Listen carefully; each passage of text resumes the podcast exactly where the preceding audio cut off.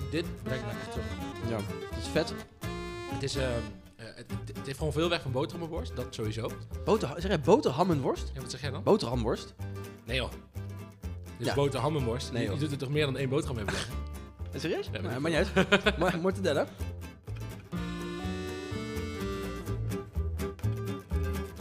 Hey, leuk dat je luistert naar Lullen over Koken. De tweewekelijkse podcast waarin Joost Sommerdijk en Jasper Oudzoorn lullen over eten en drinken. Joost weet veel over koken en Jasper het een en ander over wijn. Ideaal dus.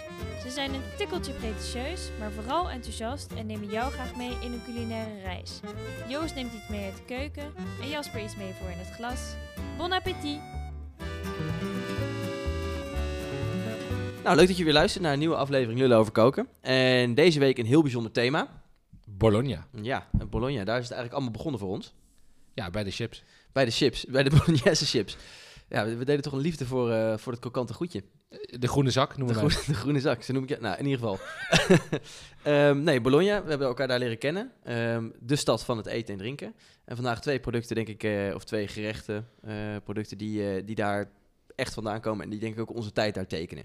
Zeker, ja. ja. Ik denk dat eh, Bologna niet voor niks de food capital van, eh, van Europe wordt genoemd. Die heb ik een keer gezegd, volgens mij. Ja, ja, ja. Ja. ja. Ehm, maar laten we wel wezen, we hebben daar een fantastische tijd gehad. En was zeker ook te danken aan het eten en drinken dat we daar, eh, dat we daar op hebben. En ik denk dat mijn hoogtepunt in Bologna Italië was. Ja, ja. ja mijn ook. Ja, Ja, het is zo'n foodhal, dat is echt afschuwelijk. Verschrikkelijk eh, commercieel. Ja, ja, gigantisch groot. En je moet er ook echt met een bus naartoe. Het zit ook totaal niet in de stad. En daar hebben ze dan alle Italiaanse producten uitgestald op, eh, op 15 hectare of zo. Ja. Ik kan het niet aanraden. Ik zou gewoon in de stad blijven. Waar gaan we het over hebben, Jasper, vandaag? Eh, nou, de wijn hebben we in ieder geval. Dat is Pinoletto. Eh, dat is een mousserende wijn, witte mousserende wijn. Ik denk dat heel veel mensen het niet kennen. En dat- Met, met, met goede reden ook. met goede reden, want het is niet heel bijzonder over het algemeen. Eh, ik hoop niet dat ik nog heel veel Pinoletto-boertjes eh, tegen de borst eh, schop. Eh, maar het is wel hetgeen wat we heel vaak dronken daar. En met name omdat het heel goedkoop is. Ja, en veel. Veel wijn voor je geld. En heel veel wijn. Nou ja, in ieder geval heel veel wijn, ja. Ja, ja, ja. Heel wijn en ragout. ja ragout bolognese, of ragout, hè, zoals de, Bolognese, de Bolognesi het, denk ik, Bolognesi het noemen. Ehm, het staat beter bekend als eh, eh, pasta bolognese in, eh, in Nederland. Met gehaktballetjes erin. Ja, heerlijk. Ehm, maar we gaan vandaag even uitleggen waarom eh, die pasta niet zo gemaakt wordt zoals die in eh Hond en Indalmatiërs eh, eh, voor wordt geschoteld. Oh ja, goed. Top. Ik ben benieuwd. Ja, ik denk dat we misschien gewoon even een, eh, eh, onder het genot van een flesje eh, ook even wat verhalen gaan ophalen. Want de stad eh, Bologna, dat heeft ons natuurlijk veel gebracht en daar hebben we veel meegemaakt. Ja, zeker. Maar eerst even over Bologna zelf. Ja, Bologna is een stad in eh, eh, het, ja, het midden van Italië eigenlijk, of eh, Noord-Italië. Ehm, heeft ongeveer eh 400.000 inwoners. Een beetje vergelijkbaar met eh, steden in Nederland zoals Utrecht, denk ik. En Jasper schenkt ondertussen even de bruisende Pioletto in. Ehm, ik was daar voor stage toen de tijd. En, eh, en Jasper was daar om een... eh, ja, waarom was je daar eigenlijk? Nou ja, ze zeggen dat ik daar gestudeerd heb. Ik heb het ook niet Eh, gezien. nee, ik was om te studeren. Dat was onderdeel van het masterprogramma wat ik, wat ik deed. Ja, nou uiteindelijk, daar hebben we allebei weinig van, van onthouden. Maar we hebben daar wel onthouden hoe leuk die stad was. En die stad staat eigenlijk bekend ehm, als een, het is eigenlijk een middeleeuwse stad. Vooral het centrum, hè, dat is het, je binnen, de, binnen de stadsmuren heb je een, eigenlijk een heel mooi oud centrum met een Ja, mooi groot plein, Piazza Maggiore. Eh, daar staat de, ehm, de, de half afgemaakte basiliek of eh, dom op, volgens mij. Ja, nooit afgemaakt inderdaad. was geen geld meer. Nee, eh, ik, ondertussen dacht ik, nou misschien hebben ze nu wel al geld gevonden, maar nog steeds niet. Dus hij is nog steeds niet afgemaakt. En Duetori, de twee grote middeleeuwse torens. Het symbool, denk ik, van... ja, ja, zeker van Bologna. En wat misschien wel leuk is om te vertellen, ehm, die torens, elke belangrijke familie in, in Bologna had vroeger een eigen toren. En er zijn er nog maar, volgens mij waren er nog vijf van over of ja, zo. zoiets. Of tenminste niet heel groot. Ja. Ja, en- maar er zijn nog twee echt hele grote torens over. En die staan dus ook echt in het hartje van de stad. Knijterscheef ook. Ja, ja, die zijn redelijk verzakt. Ja. Ehm, maar ik denk, eh, Bologna, los even van zijn arch- architectuur en eh, wat wij van de stad vinden. Ik denk, we hebben vooral van het eten en drinken genoten. Ja, absoluut van het eten en drinken genoten. En dat, dat is ook logisch, want, eh, of logisch, maar de stad wordt Il Grasso genoemd, de vette. En dat heeft eigenlijk verschillende redenen. Enerzijds omdat het, ja, het ligt in een stuk wat heel rijk is. Dus de Grasso veel geld. Ehm, het is eh, echt waar ook de Ferrari, eh, Lamborghini, Ducati, Motor Valley eh, is. Heel veel industrie is daar. Ja, en volgens mij heeft de, eh, de, de Neptunus op het plein van Bologna... Klopt. Daar, daar op die drietand Ja, is Maserati. de Maserati-logo. eh, Ja, precies. Dus het, het geld zit er echt, dat het, het klotst er zeg maar tegen de plint aan. En ehm, daarnaast hebben ze ook nog eh Il Grasso vanwege het, het goede eten wat ze, wat ze daar hebben. Veel, veel goed eten. En ja, daar hebben we ongelooflijk van genoten. Van de, van de, de Parmezaanse kazen tot eh, de mortadella, de stracciatella. Ik heb nog mortadella trouwens. Ik zal Oh, echt? even opentrekken. Oh, dat Ja. doen we dan. Dat is lekker. lekker. En ehm, ehm, kijk, ik denk dat veel mensen met Italië associëren ze toch een beetje de Middellandse Zee. Hè? Dus eh, tomaten, frisse, lichte gerechten, zeevruchten. Maar Bologna ligt van origine eigenlijk veel meer in een, eh, niet een hooggebergte, maar wat ligt, de link ligt veel sneller naar, naar het hooggebergte toe dan naar, naar zee op een of andere Ja, manier. absoluut. Vis is weinig ook. Nee, heel weinig, heel weinig. En, eh, Je moet veel meer denken aan knolgroenten, veel vlees, veel zuivel. Want dus de, ja, de Parmezaanse kaas, Emilia Romagna, waar de Parmezaanse ka- kaas vandaan komt, staat dus ook bekend om zijn, eh, om zijn zuivel. En dus ook om zijn slagroom, om zijn, eh, om zijn Boter? bo- boter, absoluut. Terwijl het eigenlijk boter associeer je helemaal niet met de Italiaanse keuken, denk ik. Minder, nee, meer met de Franse keuken eerlijk gezegd. Ja, maar dat is dus dat, dat is wel een beetje de kookstijl eh, waar je in, in, in Bologna aan moet denken. Dus wel echt wat, wat, wat machtiger eten, tortellini's, gevulde pasta's. eh, Ik weet nog dat die, die pasta, alles de pasta gevuld. ehm Palanzone heette dat. Ja. Dus pasta gevuld met een crème van mortadella. Dus ja, dat is een soort briljant. van, ja, wat is, wat is mortadella voor worst eigenlijk? Een Ja, soort van, boterhammenworst. soort van boterhamworst, maar wel extra lekker. En Ja. met, met en- Pistachenoten. pistache en als er een roomsaus van pistache overheen gemieterd, jongen. Ja. Oh, het is afschuwelijk lekker. Ja, maar de- de- je hoefde daar ook niet te twijfelen. Zal ik een voor- en een hoofdgerecht nemen? Het was gewoon altijd... De hoofdgerecht was meer dan voldoende, want dan zat je echt wel... Ja, eh, maar we deden vaak wel... ja tuurlijk. nee, maar als je er toch bent, ik bedoel... Nee, maar eh, even, het leven daar was... ik, eenmaal, ik studeerde natuurlijk ook, dus niet, niet altijd... eh nou, college waren natuurlijk eh, niet, niet heel veel af en toe. Maar dan ging je dus ook in de, in de pauze, hadden ze daar Xander de pizza. Dus dan ging je naar ehm Il Casa, eh, of eh, Pizza Casa. of Pizza Pizza Casa. Ciao, had je twee pizzeria's, ja. concurrerend. En de ene was beter dan de ander, maar de ander was alleen s'nachts open. Dus dat, dat was zeg maar overdag ging je het naar, ging ook eh, niet om kwaliteit, het ging puur om prijs. Nee, maar, was- ja, maar het waren ook echt goede pizza's, vond ik hoor. Zeker, ja. En dan had je dus voor 3,50 volgens mij, haalde je daar een pizza. Intussen de middag, iedere middag, dus voor 3,50 pizza met salsiccia, dus worst, chipola, uitjes en een beetje tabasco erop of zo. En dan, Super lekkere pizza's Ja, echt ja. hartstikke lekker. Maar als je dat iedere dag doet, je bent vaak brak, iedere dag zo'n pizza naar binnen schuift, dan gaat het rappen. Ik kwam ook echt, eh, ja, mensen waren echt En geschrokken. jij toen kwam dubbel terug, toch? Ik, echt, Ja. ik, had dus gewoon twee keer gewoon een eigen postcode gekregen. Ja, nee, maar eh, en, en wat bijvoorbeeld ook briljant was, vond ik. ehm, eh, als ik naar huis fietste, en dan pakte ik altijd de, of naar huis, nou, ik woonde aan de rand van de stad. En dan pakte ik altijd de mobike. Oh ja. daar heb ik ook echt zoveel geld aan verspeeld, maar goed. Ja, Of de elektrische step. En, ja, nee, die hadden ze Oh, niet. oh, nee, nee, oh, ze dat- hadden echt in die oranje fietsen. Oh, die oranje fiets, ja. Nee, dat was waar ook, ja. En dan kon je met de telefoon ontgrendelen. En dan reed ik altijd langs zo'n zaak en daar, daar, was een, eigenlijk een luikje ehm, eh, in het raam, in, het, in, de, in de hoek van het pand. En daar eh snee een man eh porchetta af. Dus, dus verse gemaakte porchetta. Porchetta is eigenlijk opgerold buikspek met kruiden en gepekeld. Ja, is briljant. Dat was echt zo lekker. Ja, ja dat soort ja, dat, het eten en drinken, ook hele straten met allemaal kleine restaurantjes. Het doel was daar ook gewoon om eigenlijk zoveel mogelijk restaurants af te gaan. En je had natuurlijk wel je favorieten waar je naartoe ging. Ja, Le Tigre of niet? Ja, kijk, dat, dit is een ongoing debate eh, met de familie eh, Sommerdijk Coat. ja, ja. Wij, wij tegenover ons huis was een restaurantje, de Tigre, een heel klein, eh, echt, echt, echt een restaurant waar alleen maar locals kwamen, zeg maar. En het eten was niet heel verfijnd, maar wel... Zeker niet heel veel. nee, voor jij niet. Maar wel heel lekker. En ook vooral omdat het tegenover ons huis was en we gingen daar zo vaak naartoe. Het was vooral heel lekker dichtbij. Heel lekker dichtbij. En wij wilden daar heel graag eten eh, en jullie niet. En dat heeft af en toe wel eens tot, eh, tot debat geleid. Ja, zeker, zeker. Ja, ja. Maar uiteindelijk zijn we gewoon, hebben we gewoon heel veel gegeten. Deden, sloten we een compromis en gingen we daar toch eten. ja, precies. Ja, nee, winnen, winnen zat er niet in. Nee. Maar eh, we- we- ja, mensen luisteren zeker naar, hiernaar om ons te horen. Maar ik denk misschien ook wel om eh, te horen wat wij over de wijn en het eten Ja. in Bologna hebben eh, te vertellen. Zullen we een beginnetje maken met de wijn? Ja, de wijn. Ik, zoals ik al net al zei, we hebben net al even ingeschoven, eh, ge- eh, geschonken. En zo erg als Bologna eigenlijk bekend staat op het eten, zo weinig wijn is eigenlijk, komt er vandaan. Want dat eh, Emilia Romagna, dat is eigenlijk een gebied waar... Nou, het is niet heel heuvelachtig, het is vrij vlak. Ligt ook in de, po, in de Po-vlakte, zeg maar. Dus dat is op zich niet de ideale plek om wijn te verbouwen. Er wordt wel wijn verbouwd. Bijvoorbeeld Lambrusco is een voorbeeld daarvan. Eh, nou, het heeft niet een hele goede naam. Ik heb je al een paar lekkere wijnen van. Maar dat is een Lambrusco? rode, rode mousserende wijn is dat. Ja. Hebben we ook veel gedronken. Eh, ja, ja, we hebben ook veel gedronken. Ehm, maar eh, de wijn verder komt wat Sangiovese vandaan. Er wordt een beetje het werkpaard van Italië genoemd. Er worden prachtige wijnen van gemaakt overigens. Maar die komen uit de Chianti-regio bijvoorbeeld, uit de Toscane. Ja, want Sangiovese, ik heb een super mooie fles nog eh, in mijn eh, kelderkast staan. Oh. Eh, ook Sangiovese. En dat, wordt, dat is een super Tusken. Dus Ja. het is niet zomaar een... eh, ja, dat kan een super... Dat, super Tuscan is ook wel vaak met, eh, met een Bordeaux blend. Dus met Merlot, zouden we nou moeten Cabernet. Maar dat kan ook. In dat kan, eh, eh, het kan, ehm, kan allebei. En eh, de wijn die we daar vaak dronken is dus de Pignoletto, zoals ik net al zei. Dat is een hele goedkope mousserende wijn over het algemeen. En die komt echt uit de heuvels van, eh, van Bologna, de Colli Bolognese. Eh, dus dat zijn echt een beetje de... Ja, Bo- Bologna ligt net zeg maar op een heuvelachtig gebied. Dat is echt schitterend. Vooral de buitenwijken beginnen echt al heuvels aan schitterende villa's op, eh op Ja, bij eh, die, die kerk, wordt het ook weer? San, eh, San, Lu- San Luca, ja. San Luca, ja. ja. Ja, dan moet je echt heel vaak naartoe lopen. Dat is een, een pleurs en ja, berg zijn ook op. gewoon een treintje hoor. Dus ja, dat, heb ik, dat heb ik nooit gedaan.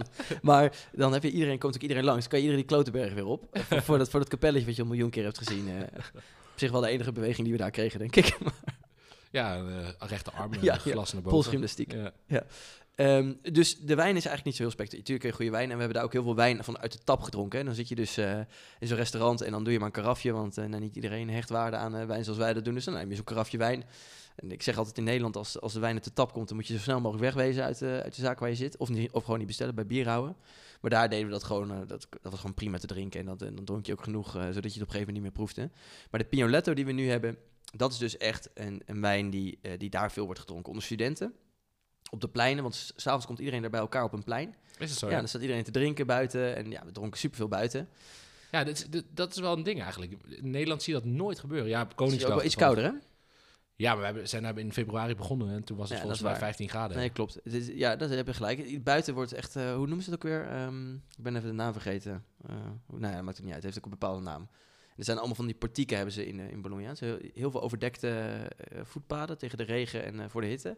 En daar staat iedereen te drinken en te doen. En die goedkope flessen Pignoletto dan, die van voor 2,50 werden verkocht eh, bij de kleine winkeltjes om de hoek. Nou, die, die deed hartstikke goed. En ook bij ons. Eh, het was gewoon een hele goedkope mousserende wijn. De Pignoletto, eh nou, ze weten niet precies hoe het is ontstaan, maar het komt in ieder geval op bij de heuvels uit Bologna vandaan. En het is van de Grecetto Gentile gemaakt. Een druif die op zich ook niet heel bekend is. Wordt vaak ook verward met, de, met ehm Grecetto Bianco. Eh, andere druif. Eh, allemaal eigenlijk niet zo heel spannend. En bijna alleen maar mousserende wijn eh, komt er vandaan. En die druif die heeft ook een hele grote, eh, heel veel rendement. Dus je kan ook heel veel wijn maken. En daarvoor wordt die ook vaak gebruikt voor de, voor de wat goedkopere bubbel. En daardoor kan die bubbel ook zo goedkoop zijn. Dit was trouwens ook, zit ik nu te denken, ehm, waar, waar ik mijn stage liep, dat was eigenlijk voor de, bij de universiteit Ja. daarvoor. En er was een groot plein en dat heet Piazza Verdi. Ja. En als, als daar mensen slaagden van een master of een bachelor, ik weet Ja. niet precies, dan eh, werd er ook altijd Pignoletto opengetrokken en ook gewoon over de, over de geslaagde heen ge, Ja, omdat het gewoon echt, ja, het is Ja. gewoon echt spotgoedkoop. En ja, het is gewoon eh, niet fantastisch. Nee, nee, nee. Maar, maar jij hebt, je hebt wel een mooie Pignoletto gevonden, zei Ik je. heb hem mooi gevonden, want in Nederland is het ook heel moeilijk te krijgen. En ze zijn heel erg bezig met een branding. Soms branden ze het ook als Prosecco. Zoals een andere Italiaanse mousserende wijn. Ehm, Oh. Ja, dat, dat, dat doen ze omdat ze dan denken dat het aanslaat eh, in, in andere landen. Eh, maar dit is een mooie die ik heb gevonden. En het leuke van deze, eh, eh, van deze wijn, die komt bij eh Chabrol wijn vandaan. Ik weet niet hoe eigenlijk hoe het uitspreekt. Aan de Overtoom in Amsterdam. Daar hebben ze deze. Ehm, en dit is een, een pet nat. Dus Petnat. ja, de smaak van de pignolet laten we even daar. Je kan mooie wijn maken van die bubbels, maar daar gaan we niet veel op in. Maar wel even de methode, een petnat. Dus een petit naturel. En als je dat bestelt in een het restaurant... Frans. Ja, is Frans. Als je dat bestelt, ik heb het even een vriendin. Als je dat bestelt in een restaurant in Parijs, dan krijg je gewoon bruiswater. Oké. Met, met, met bubbels. Maar het is ook een manier van... Une carafe du Petnat. Ja, exact. Ik weet niet of je het... Ja, ik, durf- ik ga me hier niet aan wagen. Nee, heb ik ruzie, 100%. anders Nee, mag ik niet thuiskomen. En, ehm, eh, maar dat is een bepaalde manier van bubbels maken. Er zijn eigenlijk drie manieren waarop je bubbels kan maken. Je kan eh, eigenlijk de, traditioneel, dus dat is met champagne. Je maakt wijn. ehm, daar laat je een beetje zooien in achter. Een beetje droesem bezinksel eigenlijk. Dat haal je er vervolgens uit. Doe je er water bij met wat meer suiker. Doe je hem weer dicht.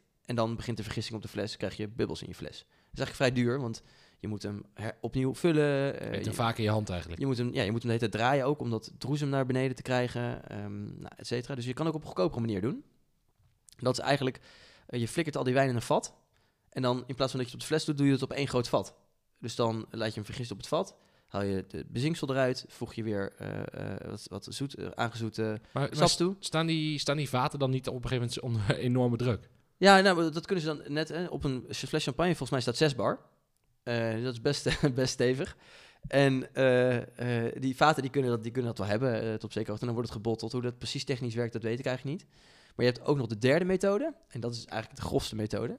En dat is gewoon koolzuur in je wijn eh, spuiten. En dat is hiermee gebeurd? Nou, niet met deze, maar dat gebeurt volgens mij bij heel veel Pionetto wel. En daarom is het ook zo spotgoedkoop. Dus dan hebben ze gewoon een SodaStream, daar gaat een fles wijn over. Om Zo moet je dat eigenlijk zien. SodaStream, we zoeken nog sponsoren over. Ja, SodaStream. Ja, ik kan altijd bellen. Eh, we, we proberen, we kunnen ook Lambrusco proberen te maken met SodaStream dan. eh. Dat zou, dat zou wel een leuk experiment zijn voor de volgende keer. Ja, hopen dat hij niet ontploft. En, ehm, en dan heb je nog de... En dat, is eigenlijk, dat zijn de drie hoofdmethodes, hè. Dus van eigenlijk duur naar goedkoop. En als laatste heb je nog petnat, Petilan Naturel. Wat er dan gebeurt is, het gaat een beetje op het goede gok in die zin. Eh, ze doen de wijn, eh, gaan ze vergisten op de fles. Hè, dus dat alcohol wordt omgezet CO2, of suiker wordt omgezet CO2 en eh, bubbel. Of in eh, CO2 Koolzuur, en alcohol, ja. koolzuur alcohol. Maar dat breken ze een beetje af en dan gaat het in de fles. En dan moeten ze net gokken dat er nog genoeg suiker in de wijn zit om die bubbel in de fles te krijgen. Omdat ze niet nog een keer wat toevoegen. Dus dat is heel tricky. Je moet wel goed weten wat je doet. Want het gebeurt ook wel eens dat zo'n hele batch compleet ontploft. Omdat er dus te veel suiker in zit en de vergissing te lang doorgaat. Levensgevaarlijk dit. eh, Levens, levensgevaarlijk goedje. En dat hebben ze hier dus mee gedaan. En dat betekent eigenlijk vaak is het ongefilterd en dat er dus wat meer smaak nog in die, in die wijn zit. Dus dat is eh petnat. En dat wordt ook steeds hipper. Ook per ongeluk uitgevonden eigenlijk, want vroeger zet ze, dan maakten ze wijn, zetten ze die flessen weg, die waren veel te dun, slechte kwaliteit, werd het warm, begon de vergisting weer al je, je wijn eh, naar de knoppen. Ja, wij toen dus ook in Bologna ehm, eh, liep ik stage bij ehm, Future Food Institute. Mhm. En daar maakten we ook heel veel kombucha's. Ehm, en, eh, Wat is kombucha? ja, dat is misschien dat is nu wel heel ingewikkeld. Ik denk dat we het voor een volgende keer moeten bewaren. Maar in principe, het is ook een, een uiteindelijk een mousserende drank. Dus het Ook is gewoon- gefermenteerd, toch? Ja, Of, zeker gefermenteerd ook, ja. Wel leuk om misschien een volgende af- Ja, aflevering want ik heb dat toen ook bij jou geproefd. Er zit ook zo'n moedergist ding in. Ja, er is zit zo'n kwal hangt erboven. Ja, het is echt... eh, En, ehm, heb ik eh, het niet over Joost. Maar die, het, het, het leuke was daarbij gebeurde dus ook heel vaak, want het was er best wel warm, dat die eh, flessen eigenlijk popten, omdat we dus ook niet de juiste hoeveelheid Ja. suiker en eh, eh, restsuiker hadden. Dus dan kregen we denk ik hetzelfde verhaal als ja, is exact hetzelfde verhaal. was ook petnat. Hey, en eh, want dit is, eh, doet het je een beetje, brengt dit een beetje terug naar Bologna, deze, eh, deze bubbel? Nou, ik denk dat ik de avond dat ik, dat ik ehm, Pioletto op heb niet meer zo heel goed kan heugen. Maar ehm, ik, ik moet heel, heel erg zeggen, ik had eigenlijk verwacht dat je Lambrusco meenam op een of andere manier. Had het, zat het in mijn hoofd dat je... Want ik heb Lambrusco vond ik echt by far zo'n vieze uitvinding dat ik dacht van... Ja, eh, wie drinkt dit nou? Ook al is het goedkoop, dan neem dan gewoon een, een flesje, een blikje Schultenbrouw. Want dat Ja, is gewoon ook lekker. beter te hachelen dan, dan Lambrusco. Maar het is dus Pioletto en op een of andere manier heb ik die link niet gelegd. Ehm, maar ik vind het wel heel leuk. Ik vind het wel echt eh, heel gaaf. Het is heel, eh, een beetje, ja, urinegeel qua kleur. Ja. Heel heftig. Het- Misschien is het al nog bijgekleurd. Ja, dit is wel een... Je zei, Dit is wel een wat betere Pioletto. En je merkt ook gelijk als je hem proeft, die andere Pioletto's, eh, ja, weet je, water met alcohol en een beetje bubbels, om het even oneerbiedig te zeggen. En dit is wel een kwaliteits Pioletto, dus is iets donkerder van kleur en iets rijker van smaak, vind ik ook. Zullen we hem proeven? Ja, let's do it. Hij, hij, ruikt, hij ruikt inderdaad gewoon voornamelijk naar... Ja, heeft even wat, wat zoetige champagne-achtige geur. Ja, een beetje citrus, ook eh, een beetje citrustonen. N- Niet, Niet extreem kruidig of bloemen. nee, het is niet heel bijzonder. Het is gewoon een lekkere bubbel, vind ik. Hij is niet... Ik vind hem niet kurk, kurk droog. Nee, nee, er zit een, een beetje restzoet in. En deze druif staat ook bekend. Die uh, Gentiel, die, eh, die maakt ook veel, veel suiker aan, relatief veel suiker. Dus het- ja, ook wat restzoet blijft erin zitten. Hij is wel droog, met restzoet wel. Ehm, maar het is niet een mooie uitgesproken champagne natuurlijk. Of een, eh, of een hele diepe nootachtige smaak zit er niet. Het is vooral fris, mooi op zijn fruit, een beetje citrusachtige tonen. Je als het warm is en je zit op het terras, dus met een oestertje of een eh, stukje vis erbij. Nou, ik denk dat je zo eh, twee, twee flessen Hij wegzet. drinkt heel makkelijk weg. Ja, ik, vind, ook, ik vind hem ook wel lekker hoor. En daarom werkte dat ook zo goed. Ja, ja, ja. daarom kwamen wij ook zo terug. ja, ja, Hey, en wat, wat hebben we nu voor fles dan staan? Nou, dit is, eh, eh, deze fles had ook een, een, een kroonkurk. Dus wat je normaal een bierflesje hebt. Vanwege die, eh, die, die methode, die petnat eh, eh, methode, zeg maar. Want, Want die kurk die knalt er anders gewoon uit. Nou ja, ja zo'n kroonkurk blijft beter zitten. En dat is ook van origine. Want ehm, als, je de wijn, als je wijn maakt op een normale methode... Dan, dan is de eerste versie, dus de eerste wijn die je maakt... doe je met die kroonkurk, dan gaat die eraf. En dan doe je de normale kurk op. Voordat je dus de, de bubbels er echt inbrengt. Ehm, en de fles is van Nisola. Dat is een, op zich een, niet een heel, heel bekend wijnhuis. Maakt ook veel Lambrusco. Kijk. En komt, eh, ligt een beetje tussen Bologna en Modena in. qua, eh, qua gebied. Eh, ja, er valt op zich niet zo heel veel over te vertellen. Het is volgens mij niet een hele bijzondere wijnmaker. Maar wel leuk dat het een petnat is. Dat, dat maakt het wel echt, echt wat bijzonderder. Ja, leuk. Ja. Um, en die Lambrusco is misschien ook wel even leuk om te vertellen. Dat is wel heel grappig. Want dat is een, een hele grote marketing hype geweest. Van Amerikanen hebben daar heel erg op ingezet. En die hebben dat helemaal, helemaal gehyped, zeg maar, waardoor het in Amerika heel veel werd gedronken. En die hebben dat volgens nog eens een keer in de Toscane geprobeerd, met een soort vanzelfde wijn, waar nu echt schitterende wijnen trouwens vandaan komen uit dat gebied. Dat is niet gelukt. Die zijn kaarten een bek gegaan. Nou, dan proberen ze eigenlijk ook een soort van witte mousserende wijn te maken. Maar helaas. Maar is niet gelukt. Uh, nee, rode mousserende wijn. ja, maar Dat, ja, maar dat was volgens mij, uh, dat, wil, dat is van, was, pin me niet op vast, maar volgens mij mm, Moscatel, dacht ik, of zoiets. En dat wilden ze dan Moscatello noemen. Oké, okay, uh, ja, ja, ja. Dus een beetje dat idee. Dat is niet gelukt. Zullen wij zo eens naar de ragout gaan? Ja, ja ra ragout of ragout? Ragout, sorry. Ragout. Ragout, bolognese. Ja, nee, uh, zeker. Um, hij staat klaar. Vanochtend om, uh, wat was het, uh, 11 uur begonnen geloof ik. Het ook heel lekker toen ik hier binnenkwam, dus dat is... Ik stel voor dat voordat we naar de ragout gaan, dat we eerst naar de liefde gaat door de maagvraag gaan. De categorie die we hebben geprobeerd te introduceren, dat ging drie keer niet goed. Maar nu wel. dus... Zijn we dat vorige keer gewoon vergeten? Ja, vorige keer zijn we het vergeten of het ging niet helemaal goed met inspreken. We zijn ook een beetje het klungelen natuurlijk, een beetje het handelsen. Ja. Maar nu gaan we eerst naar de liefde gaat door de maagvraag en dan gaan we richting ragout. Gaat door de maagvraag. Ananas op pizza. Nou, en van wie is die vraag, uh, Joost? En die vraag komt van, even lezen, Naomi. Naomi. Uit Utrecht? Uit Utrecht. Oh, verrassend. Um, niet doen, afschuwelijk, verbieden.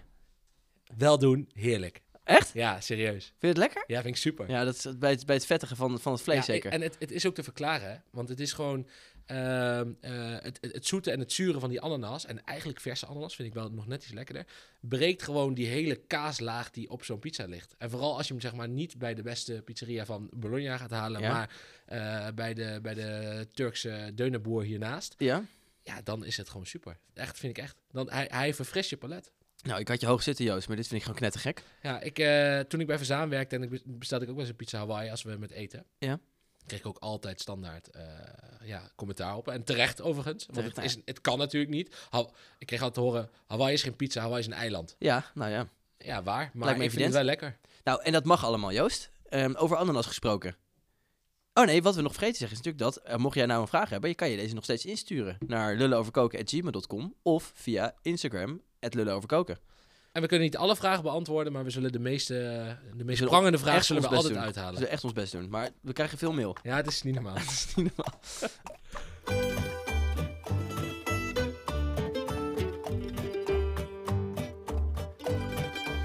En inmiddels zijn we de keuken ingedoken om uh, de ragout bolognese af te maken. Um, we, hebben, ja, we hebben, moesten onszelf toch een klein beetje kietelen. Dus we hebben ook nog een klein plankje met uh, pistache mortadella hier, uh, hier neergelegd. Niet gek hoor. Nee, dat is, uh, laten we het even proeven. Misschien is dat wel, uh, misschien is dat wel een goed idee. Ja, en dan net doen alsof we nog niet die hele plank al bijna leeg hebben gefroten. Ja, dat zijn de laatste twee plakken dit. ja, dit, dit brengt mij echt terug naar Bologna. Ja, dat is vet.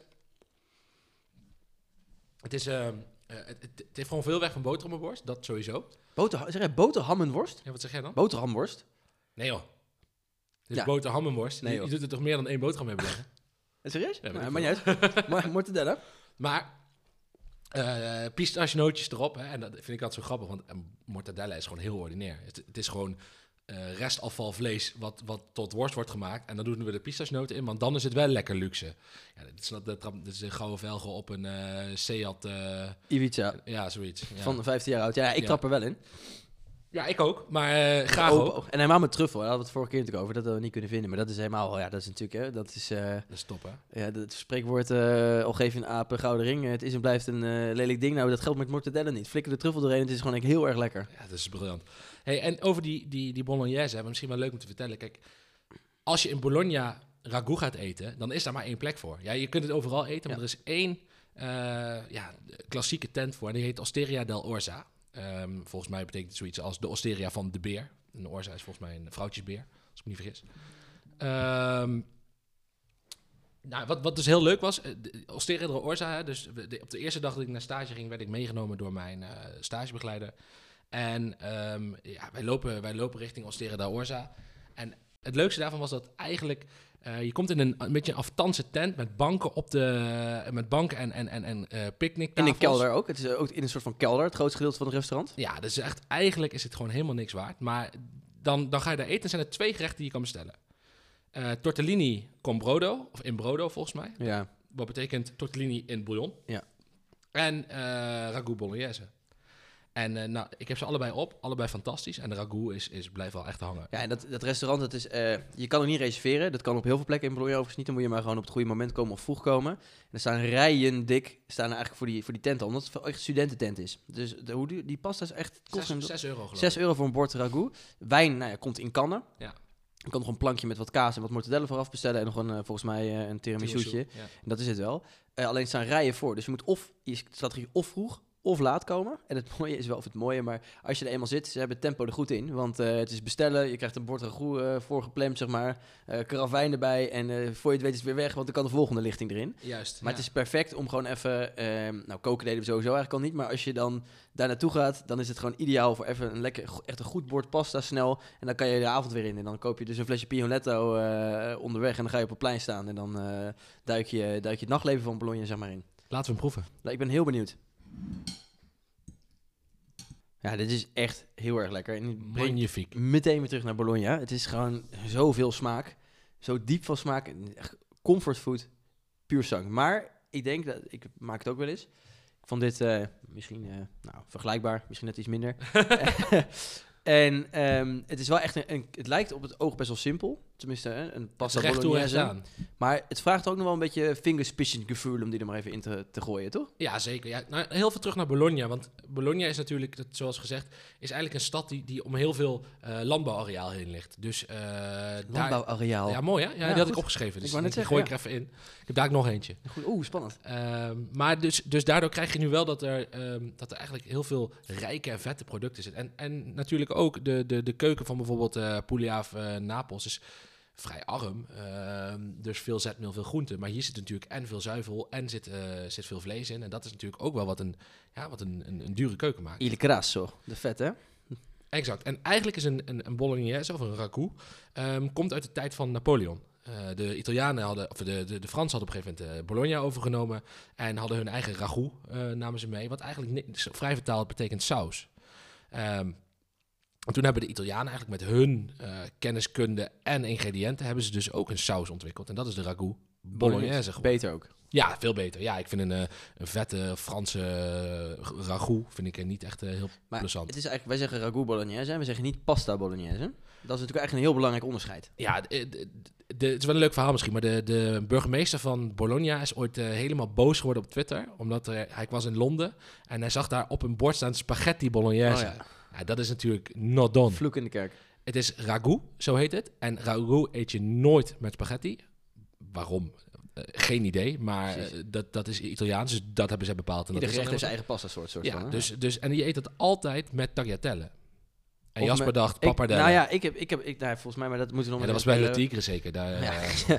dit is wel meer rare dingen. ja, weer aan. Nou, ik heb het, ik, laat ik zo zeggen, we hadden ook even de discussie net hierover. Die tagliatelle in Nederland zijn vrij dun. Ja. En in Bologna zijn ze wat dikker. En ja, dat maar ook handgesneden over het algemeen. Ja, en dat maakt het toch wel... Ik vind dat dikkere pasta draagt de saus wat beter op de een of andere manier, Ja. vind ik zelf. Maar Ja, dat is... eh, Nee, goed. Je gaat nu je pappardelle-verhaal proberen te ondersteunen, maar dat ja, maakt verder ik. niet uit. Dat klopt.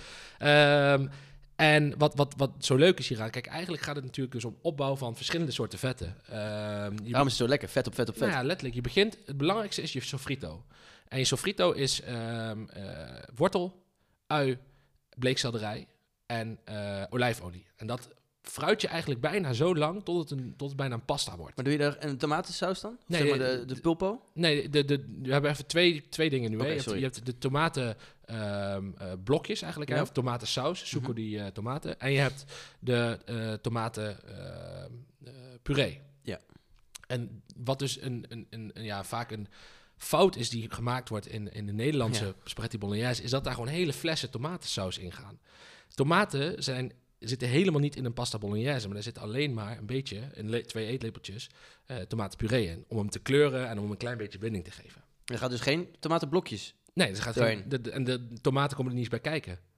Het is, het, het is een boerse stoof, zo moet je hem zien ook. Het is, het is ehm, vlees, dus in enerzijds is dat pancetta. Eh, Pancetta is buikspek. gerookt buikspek, Italiaans gerookt buikspek. Eh, aan de andere kant is dat eh kalfsgehakt. Ehm, en daar bestaan, ik heb even wat over gelezen, maar er bestaan wel verschillende versies van. Dus de een zegt, ja, ik gebruik altijd eh, half om half gehakt. Eh, de ander zegt, ik gebruik eh, rund en kalf. Iemand anders zei weer, ja, maar je moet eigenlijk altijd wild zwijn gebruiken. En Oeh, dat zou ik ook eens willen proberen. dat lijkt me ook wel leuk. En volgens mij, als ik me niet vergis, was het bij Osteria del Orza, Ook wild zijn. hadden ze, of, ze, of het was zo, of ze hadden ook een variant met wild zwijn. Het- volgens mij is het belangrijkste, je hebt een aantal basisdingen, zoals die pancetta toevoegen, eh, die, die groenten natuurlijk. Hè, eh, Sofrito. ja. Sofrito, goed, dat is natuurlijk de basis voor heel veel Italiaanse stoven. Ja. Eh, wortel, bleek eh, en een beetje tomatenpuree. Ja, ui. Ui natuurlijk. Ehm, knoflook? Nee, nee, nee, nee. Dat is ook een, dat is ook een, een, een discutabel puntje. Want kijk, dat, dat krijg je natuurlijk ook met zo'n gerecht. Het is niet zo dat één iemand ooit heeft opgeschreven... zo gaan we ragout bolognese maken. Maar het is een saus van het volk. Dus, dus iedere familie heeft wel net even een andere twist. Iedere familie heeft net de lekkerste ragout natuurlijk. Juist, ja. ja. En, en ehm, daar zijn een aantal, er zijn een aantal eh, vaste waarden in. eh, die zijn heel duidelijk. Maar er zijn ook een aantal dingen in. Bijvoorbeeld mag je wel of geen verse kruiden toevoegen.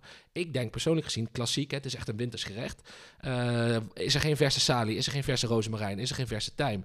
Dus dat wordt niet gebruikt. Wat wel gebruikt wordt is nootmuskaat. Wat, wat totaal niet Italiaans aandoet in mijn ogen.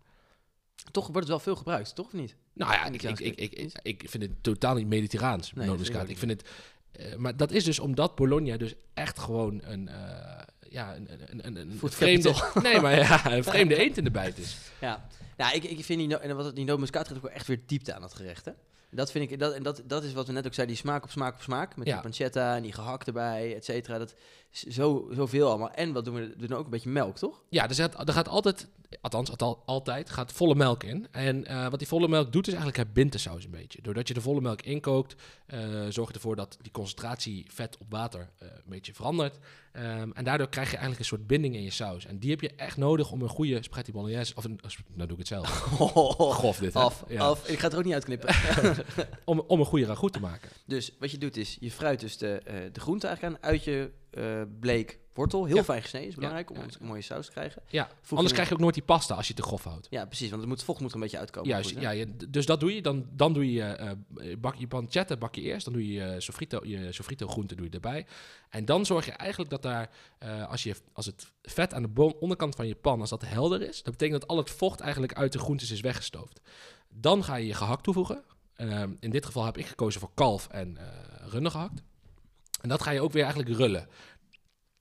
Dus je gaat dat gehakt ga je rullen. Ehm, en dan voeg je uiteindelijk voeg je daar tomatenpuree aan toe.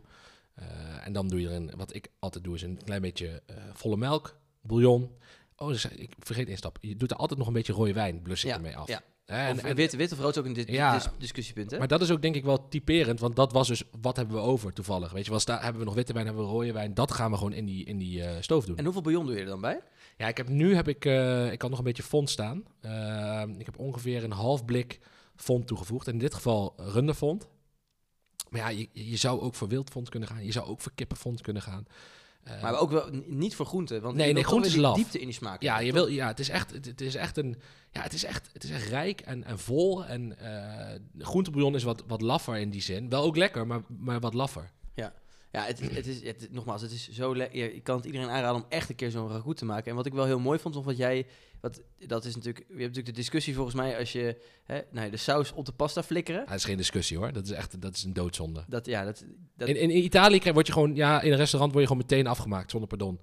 en niemand die er ook raar van opkijkt. nee, nee, ja, gewoon heel normaal. Ja, dat, is gewoon, dat kan echt niet. Nee. Wat in Nederland gewoon eh, een bak gekookte, doorgekookte, veel te gare pasta op tafel mieteren en een pan saus erbij. En dan hop, klats, klats op je bord. Dat is gewoon, Ja. dat, dat, dat kan gewoon niet. Want minstens zo belangrijk als die saus is die pasta eigenlijk. Hè, in, Ja. in Bologna. Altijd handgemaakt, eh, v- vers gesneden.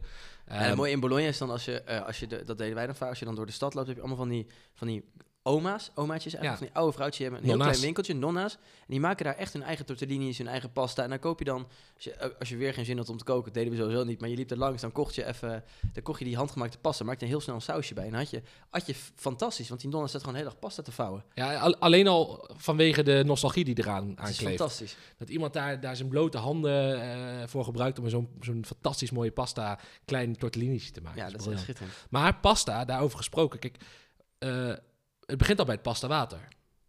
Want, want wat, wa- waar ik sowieso echt helemaal eh scheve rug van krijg, is als mensen eh, olijfolie in hun pasta water eh, doen. Nooit meer doen, meteen mee stoppen. helpt ook niet. Dat gaat, dat, er gebeurt niks. Wa- wa- Wat verwacht je dat er gebeurt, is de vraag. Dat, dat, dat, dat de olijfolie miraculeus oplost in het water. Ja, ik weet het ook niet. Nee, wat er, gaat, wat er gewoon gebeurt is dat de olijfolie bovenop de op het water gaat drijven en dat het verder niks meer doet met je pasta. Nee. Wat wel belangrijk is, is zorg dat je pasta water zout is. Veel zout. Ja, en zout betekent in dit geval zeg maar 10% minder zout dan de zee. Dus echt, echt zout water. Maar qua smaak wel, de zee. Toch? Dat is, het- nee, maar ik bedoel meer van het moet, het, het, het moet niet te zout Nee, worden, want je, het ligt ook een beetje aan je saus. Hè? Als je wel natuurlijk behoorlijk wat zout in de saus al.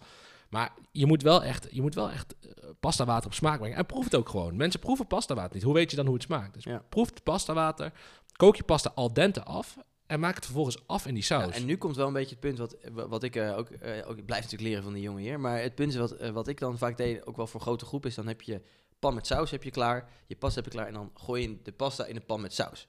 En dat doe, je, dat doe ik hier wel veel, dat mengt dan. Ja. Maar wat ik jou nu zag doen, dat, dat ga ik de volgende keer sowieso proberen.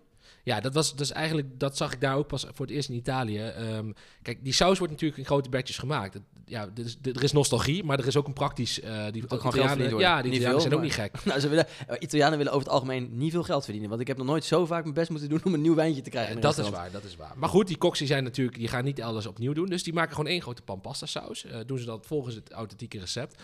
En dat wordt gewoon eh, verdeeld in eigenlijk kleine bakjes. En eh, de- dan, daar halen ze een aantal porties uit die bakjes. Dus wat ze doen, ze zetten een pan op het vuur. ehm, of altijd op inductie op een of andere manier. Ik weet niet waarom, maar altijd op inductie. Dat is ook raar eigenlijk, hè? Ja, is raar. Ja. Doen ze een klein beetje olijfolie in die pan. eh goede eetlepel of, twee, of eet, soeplepel pasta saus. Dat verwarmen ze. En ondertussen doen ze hun pasta in de, in de pasta koker. En als die pasta al dente is, dan gaat die pasta bij die saus. En dan blijven ze hem eigenlijk omscheppen. Wat er dan gebeurt is dat de zetmelen die nog aan dat, van die pasta afkomen... dat die eigenlijk de saus emulgeren Ja. met het pastawater. En eh, dan krijg je volgens mij de perfecte saus. Ja, dat was erg lekker. En wa- wa- wat, je dan natuurlijk wat ook altijd aan te raden is als je pasta maakt, om toch volgens mij, als je het niet zo doet, maar om wel een klein beetje een kopje kookvocht erbij te doen. Toch ook om die zetmelen mee te krijgen, volgens mij, door in je saus. Of om een mooi ja, lopend te houden. Ja, ja, het ligt een beetje aan welke saus je hebt. Maar het, wat ik meestal doe is gewoon... Mijn, ik zet mijn ene pan naast mijn pan met pastawater. En ik, ik, ik schep het gewoon niet af. Dus het- al het water wat nog aanklevend is aan de pasta... dat gaat gewoon mee die saus in. En misschien soms nog een klein beetje extra afhankelijk Ja. van... eh, En doordat, ik, dat moet ik zeggen, doordat hij nu ook nog even, je kookt de pasta echt net wat voor al dente, zodat hij net, Ja. zodat je nog even in de pasta gaar kookt, waardoor die saus een mooiere textuur krijgt, zich Ja. mooier bindt aan de pasta, maar ook waardoor die pasta meer smaak opneemt. ja, zeker. Ja, als je in water kookt en hij, hij zuigt zich vol met water... heb je natuurlijk minder smaak dan hij zich vol zuigt met, met saus. Nee, dat vond ik echt, eh, dus dat, die neem ik de volgende keer weer mee.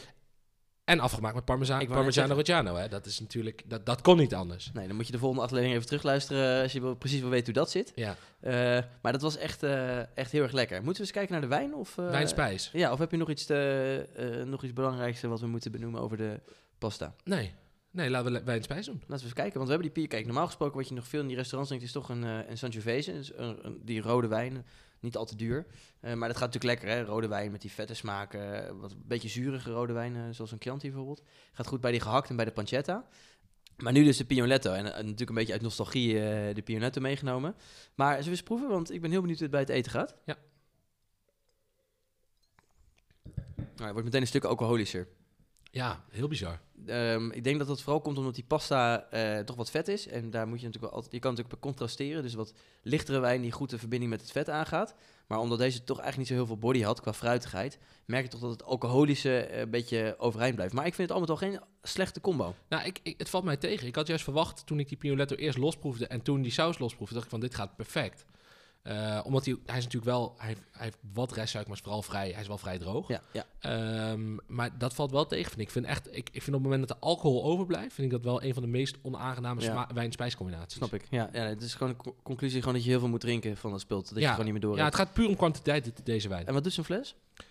Ehm, ja, eurotje of 14? Ja, 12,85 volgens mij. Dus dat valt reuze mee.